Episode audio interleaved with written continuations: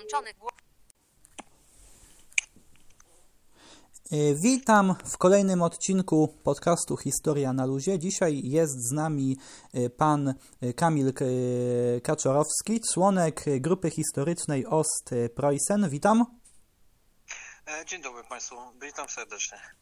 I właśnie tutaj z panem Kamilem dzisiaj porozmawiamy na temat wyżej wymienionej grupy, jak i na temat e, wydarzeń właśnie, które e, leżą właśnie w obszarze, za, w obszarze tutaj właśnie działalności grupy. Ja chciałem też podziękować za pozytywną odpowiedź na zaproszenie, za chęć wzięcia udziału w programie. Bardzo serdecznie dziękuję. Na wstępie y, swojej wypowiedzi no, chciałbym podziękować serdecznie za możliwość rozmowy z Panem i udziału w tak fajnej e, e, sprawie, jakim jest właśnie ten podcast Historia na luzie. Uważam to za rewelacyjną, rewelacyjny sposób na przedstawienie tej historii żywej dla, dla naszych widzów. Tak, no i też, i też y, tutaj warto zauważyć, że z racji tego, że tutaj na, w podcaście występują różni rozmówcy, no to też ta historia z różnych perspektyw może być ukazana. jest to bardzo fajny sposób też na przedstawienie tych e, różnych wydarzeń, dlatego że co człowiek, to, to opinia. Wydaje mi się, że, że na pewno Państwo skorzystają, słuchając tego, co tutaj dzisiaj możemy Państwu przedstawić. I na początek ja chciałem zapytać, y, na jakim terenie działa grupa historyczna Ost y, Preußen?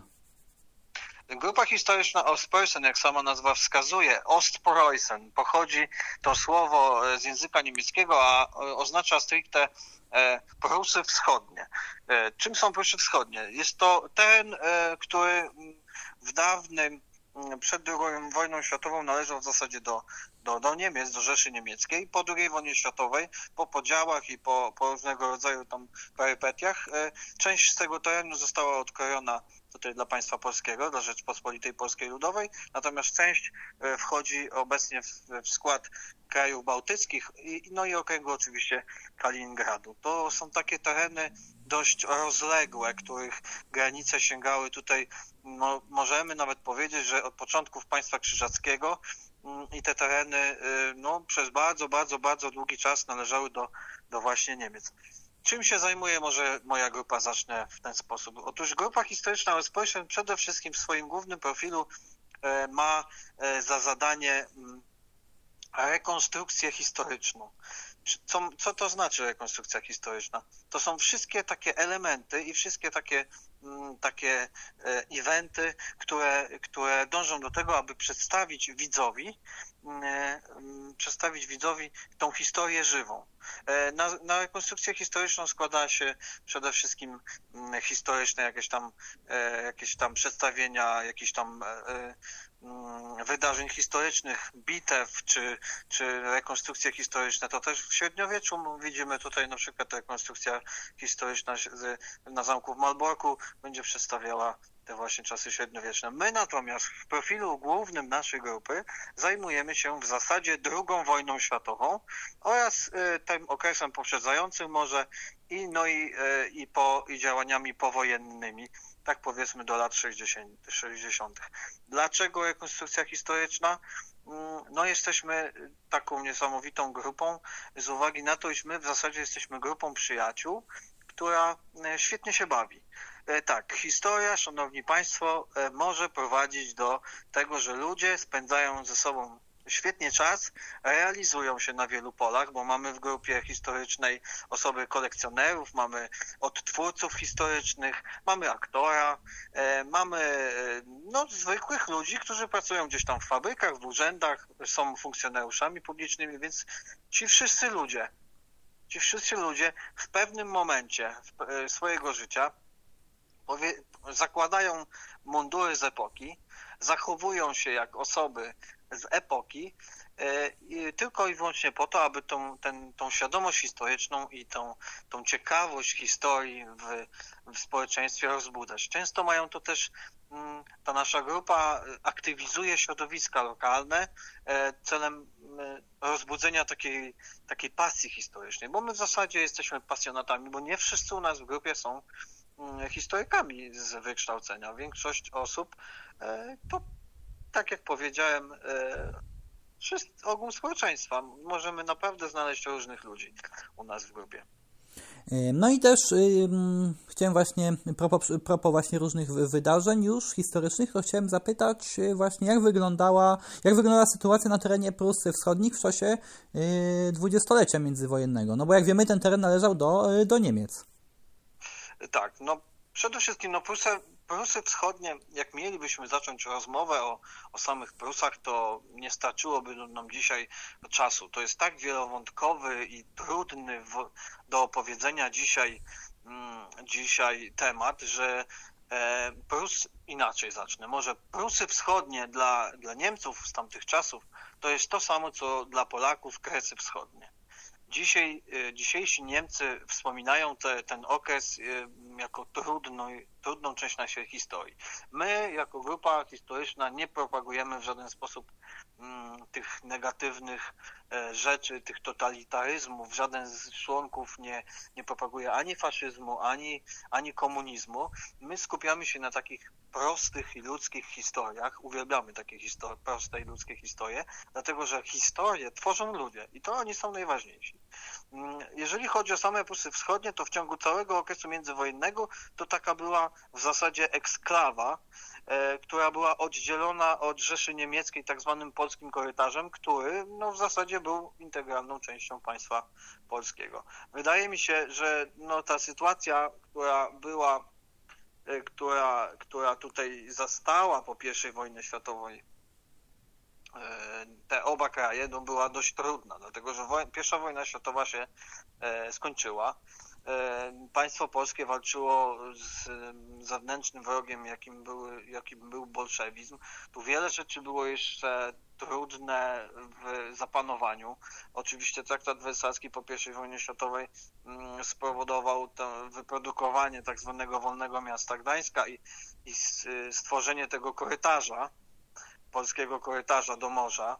Z jednej strony to fantastyczna sprawa dla Polski z uwagi na to, iż dostaliśmy w końcu ten upragniony dostęp do morza, natomiast z drugiej strony dzieliła pewne terytorium e, Cesarstwa Niemieckiego Starego, przyszłej Rzeszy Niemieckiej czy Republiki Weimarskiej na dwie części, dlatego że aby e, móc przemieścić się tutaj na tereny Prus Wschodnich, no to niestety trzeba było skorzystać albo z dwóch granic, E, i przejechać przez terytorium Polski, albo skorzystać z transportu morskiego. No politycznie była to no, zła rzecz, dlatego że mm, ona była przyczynkiem do, między innymi do tego, że Adolf Hitler później, e, później to był jeden z głównych argumentów, dla których chciał tej wojny z Polską. Ten problem był do samego końca nierozwiązany. Mm, no w historii, nie będę teraz przytaczał e, różnego rodzaju przykładów, natomiast w historii mamy takie przykłady, że E, no, o tej sprawie niemieckiej i o tej sprawie tej, tych Prus wschodnich bardzo długo się rozmawiało. E, bardzo dużo było pomysłów na temat rozwiązania tej, tych Prus, na temat podziału na różne tam kraje. No jak to się skończyło, tak, tak się skończyło, że, że te Prusy w takim kształcie, w jakim po, pierwszy, po, po, po I wojnie światowej mm, w tych traktatach wersalskich zostały tam ustanowione, tak to one dotrwały do, do II wojny w zasadzie światowej. No natomiast no, obie strony, czy Polska, czy Niemcy, nie były w stanie, mm, nie, nie widziały możliwości kompromisowego rozwiązania sprawy, mm, sprawy Prus Wschodnich, jak nie konflikt zbrojny jedynie. W Polsce przede wszystkim istniało takie uzasadnione przekonanie, że ta sprawa nie jest rozstrzygnięta. E, no i w Niemczech również y, no, było takie poczucie krzywdy, dlatego że Niemcy po I wojnie światowej zostali też mocno okrojeni, nie? Y, I tak to wyglądało. No to są trudne sprawy, o których dzisiaj ciężko rozmawiać. Y, ta sytuacja Prus Wschodnich klarowała się różnie, dlatego że no, oddzielenie od głównej macierzy, czyli od Niemiec, spowodowało to, że to, to trochę inaczej też ta ludność, która tutaj mieszkała, e, inaczej reagowała. No my te sylwetki odtwarzamy, my odtwarzamy e, żołnierza niemieckiego, e, który jest przed II wojny światowej, początek wojny, środek wojny i nawet koniec wojny.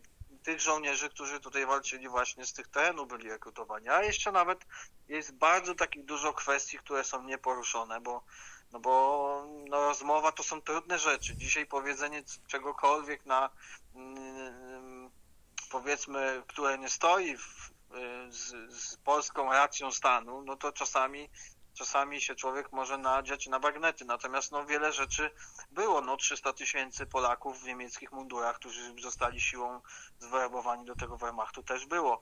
Więc oni, oni pochodzili też również z Prus Wschodnich. A Prusy Wschodnie, tak w zasadzie, to w okresie międzywojennym to był taki wielki, olbrzymi spichlerz dla Rzeszy Niemieckiej. Tu były przede wszystkim świetne ziemie, bo mamy w Prusach Wschodnich tereny żuław, gdzie mamy rewelacyjną glebę. Mamy tutaj olbrzymie połacie, na których wypasano, wypasano bydło.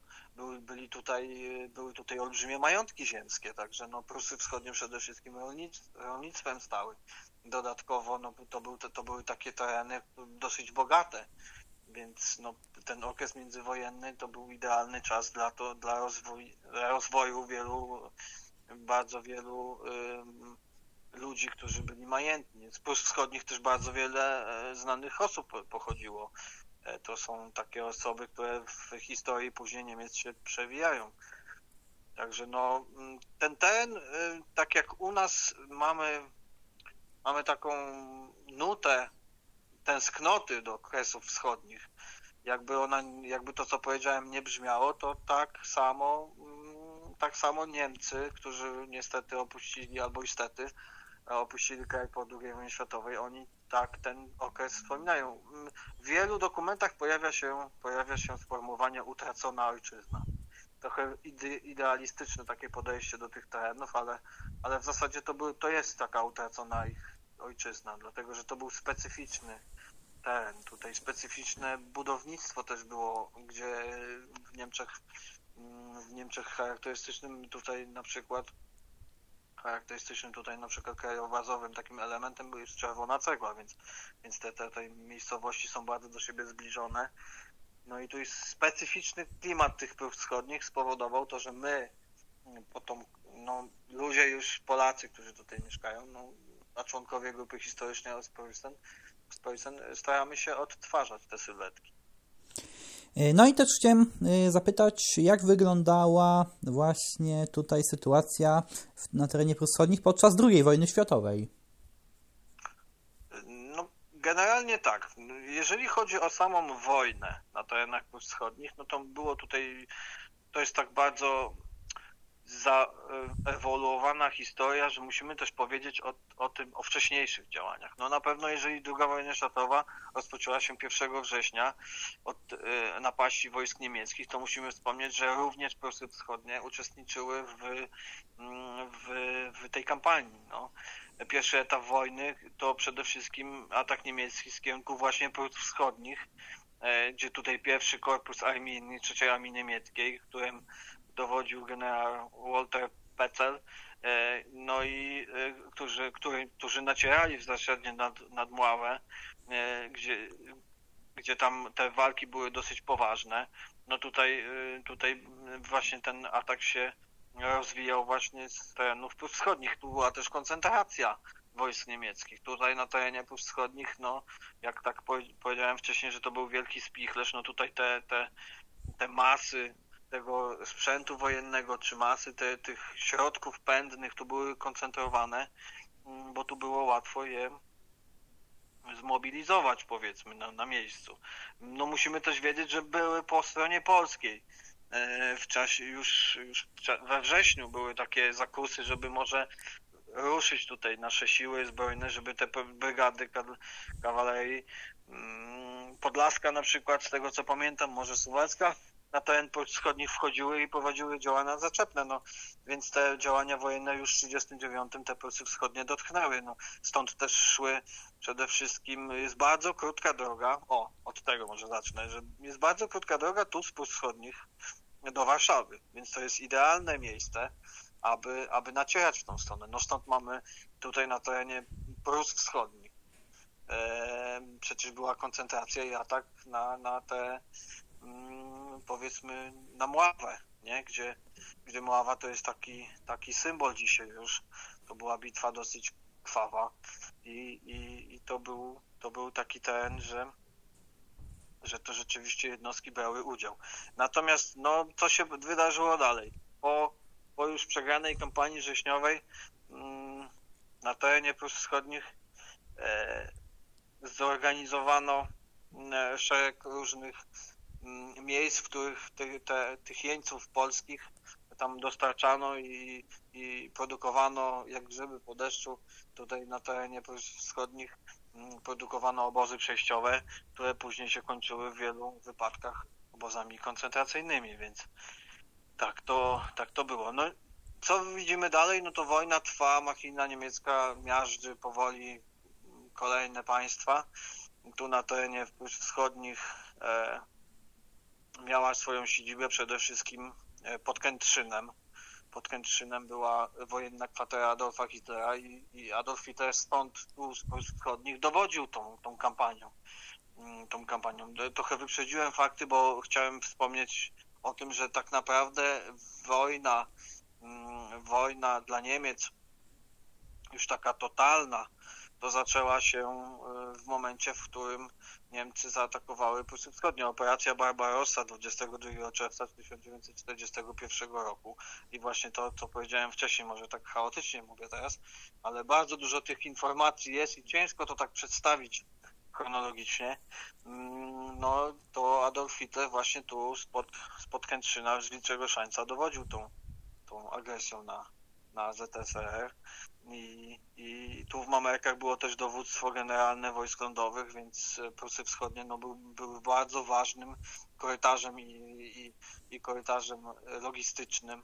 I przede wszystkim tutaj się spotykało bardzo wiele dróg e, i były to dobre drogi, dlatego że zanim wybuchła wojna, no niestety tereny polskie nie sprzy, nie sprzy, inaczej, nie, nie, nawet nie, nie tyle co nie sprzyjały, co no Polacy nie dorobili się takich dobrych dróg jak Niemcy wybudowali w czasie jeszcze, kiedy Adolf Hitler dopiero co mianowany kanclerzem zaczął tą wielką rewolucję w Niemczech i zaczął produkować tą, te drogi fantastyczne. Przecież to, co mamy tutaj w Prusach, to jest y, fantastyczna sprawa mm, na przedstawienie tego, jak w krótkim czasie całkowicie zurbanizować i całkowicie z, y, zbudować, no, zbudować fantastyczne drogi i korytarze logistyczne. W zasadzie to to było tak, że, że Adolf Hitler już z pomysłem na wojnę to robił. Natomiast no to do dziś dnia my po tych drogach jeździmy, do dziś dnia te trakty e, kamienne, te trakty czy układana kostka, to, dziś, to do dziś dnia jest. Jeszcze niedawno mogliśmy podziwiać ten e, artefakt e, pod Malborkiem, gdzie przecież olbrzymia autostrada była. W zasadzie lądowisko, a później polowe niemieckich wojsk lotniczych. No ale do brzegu. Mm, no, 22 czerwca 1941 roku tu z, z północnej części Prus Wschodnich mm, e, również e, jednostki niemieckie ruszyły na podbój Rosji. E, operacje te były stąd dowodzone, więc tak jak powiedziałem wcześniej, Prusy Wschodnie były bardzo ważnym kanałem i przerzutowym, i bardzo ważnym centrum logistycznym. E, no i tak wojna trwała, trwała, trwała, e, aż do do tak naprawdę do 1944 roku, gdzie, gdzie tam jesienią, późną w zasadzie jesienią pierwszy, były pierwsze próby mm, wejścia tutaj do Prus Wschodnich. No, to były próby dosyć nieudane. Opanowanie tego rejonu przed Armię Czerwoną we wrześniu i październiku w 1944 roku no niestety się nie powiodło. E, no, olbrzymie straty. Niemcy się tutaj fortyfikowali na terenie Prus Wschodnich wybudowano bardzo wiele różnego rodzaju fortyfikacji polowych, między innymi taka fortyfikacja, którą zajmuje się nasza grupa rekonstrukcji historycznych, e, fortyfikacje mm, e, e, w rejonie Trójkąta Lidzbarskiego. To, to, to są takie fortyfikacje ukryte w lesie, gdzie tam jest bardzo dużo bunkrów, dodatkowo no, umocnienia tutaj Wilczego Szańca, czyli linia Piska na przykład. Grupa historyczna Ostpreußen współpracuje mm, współpracuje z taką grupą historyczną z Johannisburga, czyli z Picza. To jest to grupa e, też zapaleńców historii, którzy odrestaurowali w zasadzie prawdziwy schron bojowy i robią bardzo ciekawe rzeczy i aktywizują te społeczeństwo lokalne tam, tam już w Piczu. My natomiast no, e, no nie sposób, mm, żeby nie wspomnieć o tym, że raz w roku organizujemy jako grupa historyczna olbrzymią rekonstrukcję historyczną właśnie w, w wojennej kwaterze Adolfa Hitlera. My to organizujemy w zasadzie od strony e, takiej wykonawczej, natomiast tu prym wiedzie przede wszystkim Nadleśnictwo Sokowo, gdzie no, tam tamtejszy dyrektor tego ośrodka zrobił fantastyczną, fantastyczne miejsce i no, ma olbrzymie ten pan dyrektor olbrzymi pomysł na to miejsce i, i co roku taka rekonstrukcja jest organizowana. W tym roku żeśmy taką gigantyczną rekonstrukcję zorganizowali e, o tematyce Wizna. E, przepraszam, w tym roku był Brześć, w zeszłym roku była Wizna, Organizowaliśmy też walki powstańcze w Campinocie. Na pewno w 2024 roku, gdzie to będzie y, okrągła rocznica 1944, będzie coś związane z powstaniem warszawskim i Was wszystkich słuchaczy zapraszam serdecznie na to, na to widowisko, bo warto, są, są pojazdy, są ludzie, są ciekawe, ciekawe, fajne inscenizacje. Przede wszystkim ośrodek historyczno-przyrodniczy w Wilczym Szańcu organizuje to z taką pieczołowitością i tak długo się przygotowuje, mm, że mogą Państwo zobaczyć naprawdę i, i oryginalne pojazdy z, z czasów wojny i, i, i okopy prawdziwe są budowane i ci, y, ci żołnierze tak zwani, czyli my konstruktorzy, to już są, to już są takie grupy, które przykładają naprawdę olbrzymią olbrzymią y, wagę do tego, żeby te wszystkie sylwetki, a co to jest sylwetka? To jest właśnie postać od, zrekonstruowana, sylwetka jest to zrekonstruowana postać danego żołnierza. I te sylwetki y, już w grupach historycznych są tak pieczołowicie mm, tak pieczołowicie wykonane, że uwierzcie mi Państwo, łącznie z przyborami toaletowymi, to wszystko jest w plecaku. Mm, także no, zachęcam i zapraszam do takiej dużej rekonstrukcji, która jest organizowana właśnie na przełomie lipca, czas y, lipca, sierpnia, właśnie do, do wojennej kwatery Adolfa Hitlera. Ale odeszłem trochę od tematu, dlatego że no, trzeba wspomnieć, że w 1944 roku ten, ten atak wojsk niemieckich no niestety nie udał się. No, ponieśli, Rosjanie ponieśli duże straty, dlatego że Niemcy jeszcze wtedy nie byli aż tak pobici, te odwody jeszcze były. E, te, te wojsko jeszcze nie było tak zdemoralizowane i nie mieli, tak, nie mieli takich olbrzymich problemów. Natomiast mm, no niestety, albo niestety w styczniu i lutym oraz marcu i kwietniu e, w 1945 roku już ta operacja, e, czy operacja wschodniopruska, czy, wschodniopruska, czy inne operacje, które, w, które miały w głównej mierze za zadanie odciąć te siły od głównej części wojsk, nie, Rosjanie takim y, sierpem y, zrobili to, że odcięli wojska niemieckie, które były tutaj grupami w zasadzie środek, y,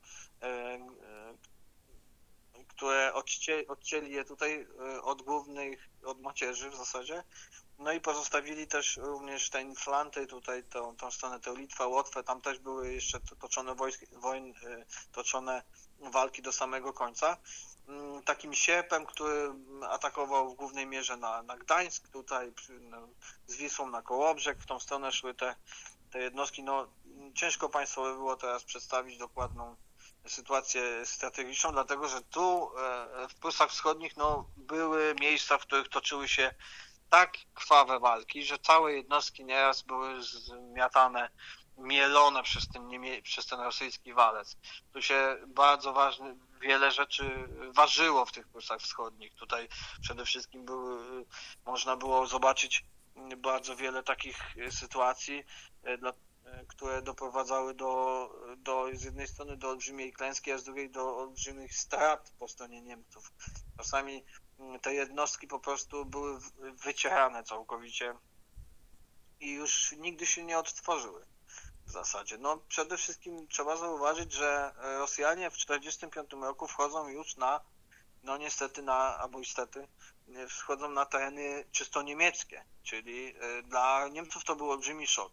Gauleiter, który zarządzał ziemiami e, Prus Wschodnich, on do samego końca, do samego końca nie, e, mm, nie ogłaszał wycofania się, czyli nie, ludności cywilnej do samego końca nie nie, nie dawał rozkazu do ewakuacji. Wiele tych, e, tych mieszka ci mieszkańcy, którzy tutaj mieszkali, w ostatnich dniach, jeden dzień przed wkroczeniem Niemców albo dwa dni przed wkroczeniem Niemców, dopiero dostali informację, że, Niemcy, że Rosjanie się zbliżają, aczkolwiek te walki już było słychać z, z daleka.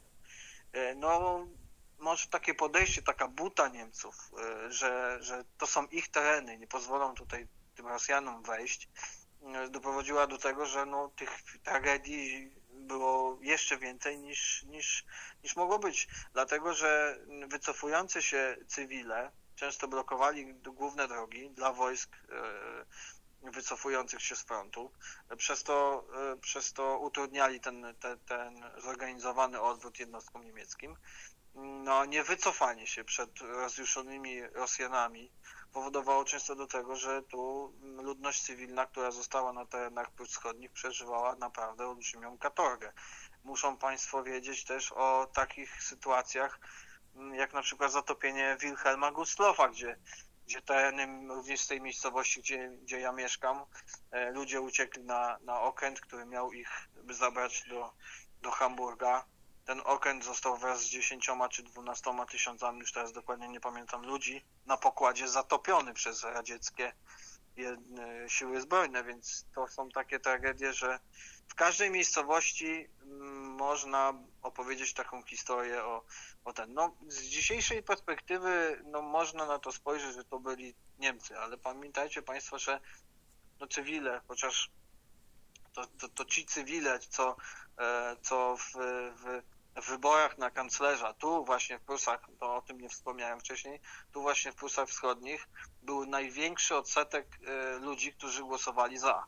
Tu w niektórych powiatach było po 80, po 90% ludzi, którzy byli za, za tym, żeby, żeby właśnie Adolf Hitler został kanclerzem, więc tu ludzie byli bardzo dotowani przez Adolfa Hitlera. Tu mieli bardzo wielkie, Adolf Hitler i, i, i NSDAP miało bardzo wielkie poparcie społeczne, więc dla ludzi w 1945 roku to był olbrzymi szok, że, że ta armia rosyjska zdołała z, zmielić te, te niemieckie jednostki. No, Rosjanie tutaj przede wszystkim mm, oni się nie liczyli z tymi mieszkańcami. Dla nich tutaj nawet jeżeli na terenach wschodnich mieszkali Mazurzy, czyli ludzie identyfikujący się z Polakami, to nawet y, mm, to nawet potrafili tych, tych Mazurów no nie traktowali jak Polaków. Mazurzy się nie czuli ani Niemcami, ani Polakami, po prostu byli Mazurami, a, a Rosjanie tych, tych ludzi traktowali jako, jak Niemców. No i tak to właśnie działo. Wojna jest najgorszym, czym może być. My odtwarzamy y, te, y, te sylwetki historyczne, aby ludziom przekazać pewną, pewną informację. I to, że, że no, wojny nigdy więcej. Są takie bardzo znane słowa na Westerplatte. Nigdy więcej wojny. I to, są, to jest to, czym bym chciał tą myśl na końcu o tych działaniach wojennych zakończyć. Dlatego, że no, odtwarzanie historii jest ważną rzeczą, dlatego, że, że pozwala zapoznać się z tą historią i może też po części jej nie powtarzać. A jak wyglądała właśnie sytuacja mm, właśnie już w czasach y, powojennych? No, mm, wojna się skończyła w zasadzie w 1945 roku. Można podzielić ten etap na, na taki etap powiedzmy przejściowy. Czyli ten 45 rok to jeszcze tutaj było masa Niemców, masa po, po lasach dezerterów, masa, e, masa tego wojska, które gdzieś tam się ostało. E, masa e, też, e, o czym trzeba wspomnieć, rabusiów, złodziei, bandytów, wszelkiej maści dziwnych ludzi, którzy przyjechali, przyjeżdżali tutaj całymi rodzinami albo wioskami z terenów centralnej Polski, aby grabić, aby wywozić. Dlatego, że no, posuwający się front często nie, nie, nie był w stanie jeszcze zabezpieczyć tego mienia, które tutaj było. No niestety albo niestety Rosjanie, którzy te tereny zajęli, e, no, postępowali z tymi terenami w taki sposób, że często, że czego się nie dało wrzucić na wóz albo odkręcić, no to to niszczyli. Mamy tutaj obraz, e, no, Rosjanie wiedząc, że te tereny, no może wtedy jeszcze nie wiedzieli, że trafią akurat do Polaków, ale że to są niemieckie tereny, to potrafili całe zakłady przemysłowe, kamień po kamieniu, wywieźć do siebie. No, To, są, to jest bardzo trudna historia, przepojona nienawiścią, wzajemnymi uprzedzeniami, e, czy tam wojennym no, brutalnością samej wojny, nie? No w 40 e, inaczej. E, Józef Stalin, który, który w zasadzie wygrał wojnę i który dyktował warunki, które tutaj będą, warunki pokoju, które, i który rysował na mapie, co chciał, bo była taka sytuacja, że Polacy mieli tutaj te mm, tutaj tereny dużo bogatsze, no i Józef Stalin nawet w 50 roku potrafił, potrafił na mapie nanieść poprawki. E, no Józef Stalin dyktował, jak to ma wyglądać, więc Prusy Wschodnie po 1945 roku, po zakończeniu walk, zostały podzielone na dwie części. Pierwsza część tutaj znana tutaj jako Mazowsze, trafiła się Polsce, druga część, która znana jest w chwili obecnej jako okręg kaliningradzki, trafiła się Rosji, gdzie Rosjanie przerobili ten mały skrawek ziemi na olbrzymie, gigantyczne koszary. Natomiast no, po 1945 roku ta granica tutaj pomiędzy, pomiędzy Polską a Rosją to się tam nawet bardzo często zmieniała. Słupki były przenoszone wielokrotnie więc ten teren nie był od samego początku e, klarowny. Nawet dochodziło do tego, że tam w latach 40, chyba w 47 roku e, całe polskie wioski musiały się przenieść z powrotem na nasze tereny, dlatego że mapa się trochę wybrzyszyła na korzyść Rosjan. No, to jest bardzo trudna e, historia, można by było na ten temat gadać bardzo, bardzo długo może trzeba też wspomnieć o tych ludziach, którzy tutaj zostali, bo nie wszyscy e, Niemcy wycofali się, czy uciekli, można tak to powiedzieć, albo nawet trzeba, mm, uciekli na, na tereny centralnych Niemiec. Dlatego, że ludzie, którzy tutaj zostali, oni w pewnym stopniu e, jeszcze tutaj są. Ich dziadowie mieszkali tu z pokolenia na pokolenie i ci Niemcy, ci Niemcy wielokrotnie przejmowali polskie nazwisko. Ja jestem z takiej miejscowości, miejscowość się nazywa Stążki, dawna miejscowość, dawna nazwa to miejscowość e, Stangenberg. I w tej miejscowości mm, mieszkam w, w obecnej chwili w, taki, w takim domu z wielkim, olbrzymim czerwonej cegły, gdzie też prowadzę muzeum Grupy Historycznej Ostpreußen i tutaj mm, właścicielem tego budynku był e, w zasadzie po wojnie Niemiec który nazywał się Dreschner. I wyobrażą Państwo sobie, że ja już w dokumentach naj, najpóźniej, najwcześniejszych znalazłem jego nazwisko jako, jako Daszewski. Więc y, pan Dreschner zmienił nazwisko na Daszewski. Takich historii było mnóstwo, że pan Schmidt zmienia na, na Kowalski i ci, ci ludzie zostali zasymilowani w jakiś sposób, dlatego że nie chcieli tej ziemi porzucić. Mm, i tutaj po prostu e, mieszkają do dziś, jako moi sąsiedzi nawet. I chciałem zapytać, czy, czy chciałby Pan jeszcze coś e, dodać? Historia jest naprawdę bardzo ciekawa. Ja Państwa zachęcam do tego, abyście Państwo uczestniczyli w tych wszystkich eventach, które organizują te grupy historyczne, dlatego że jest masa ciekawych e, grup historycznych, które zajmują się bardzo ciekawymi rzeczami. Na przykład no my bierzemy udział, szanowni państwo, w filmach. Bardzo często państwo nawet nie wiedzą, że członkowie naszego stowarzyszenia grupy historycznej Ostpreußen gdzieś tam w tle się, się przewijają. Czy na przykład był taki film Kurier, Jan Nowakiewicz-Jorański, Kurier z Warszawy i tam, mili Państwo, my idziemy po, po tym moście, jak się wycofywała armia niemiecka z z Warszawy, ale też często bierzemy udział po stronie na przykład armii sowieckiej czy, czy, czy polskiej w filmie Kamerdynach na przykład. Jeden z członków naszego stowarzyszenia, jak jest tam taka scena, że wjeżdża do, do tego dworu, wjeżdża do tego dworu żo, wojsko e, sowieckie, to ten, który zeskakuje z tą czerwoną flagą, to jest członek naszego stowarzyszenia. Czy, czy na przykład wesele Smarzowskiego, druga część. No osobiście mm, wziąłem e, udział jako stażysta, e, w, jako e, rekonstruktor też po części w tym filmie i to tam można mnie też zobaczyć, więc no czy u Wołoszańskiego, czy gdzieś tam w różnych, różnych naprawdę projektach i zachęcam, żeby Państwo brali udział w takich rzeczach, dlatego że my jako hobbyści tak staramy się Państwu tą historię przybliżyć, żeby to było naprawdę bardzo profesjonalne. I w Polsce jest bardzo wiele grup, wspomniana przeze mnie grupa Spisza, GH Johannisburg, to są, czy, czy na przykład odtwarzająca Wojsko Polskie, GH Grajewo, to są grupy, które naprawdę dają serce, aby, aby ta rekonstrukcja, aby te historyczne eventy, one były w jak największym stopniu odpowiadały prawdzie historycznej, odpowiadały, przedstawiały zaangażowanie poszczególnych stron konfliktu. My też, ja jako rekonstruktor historyczny w chwili obecnej to mam chyba z 27 różnych sylwetek.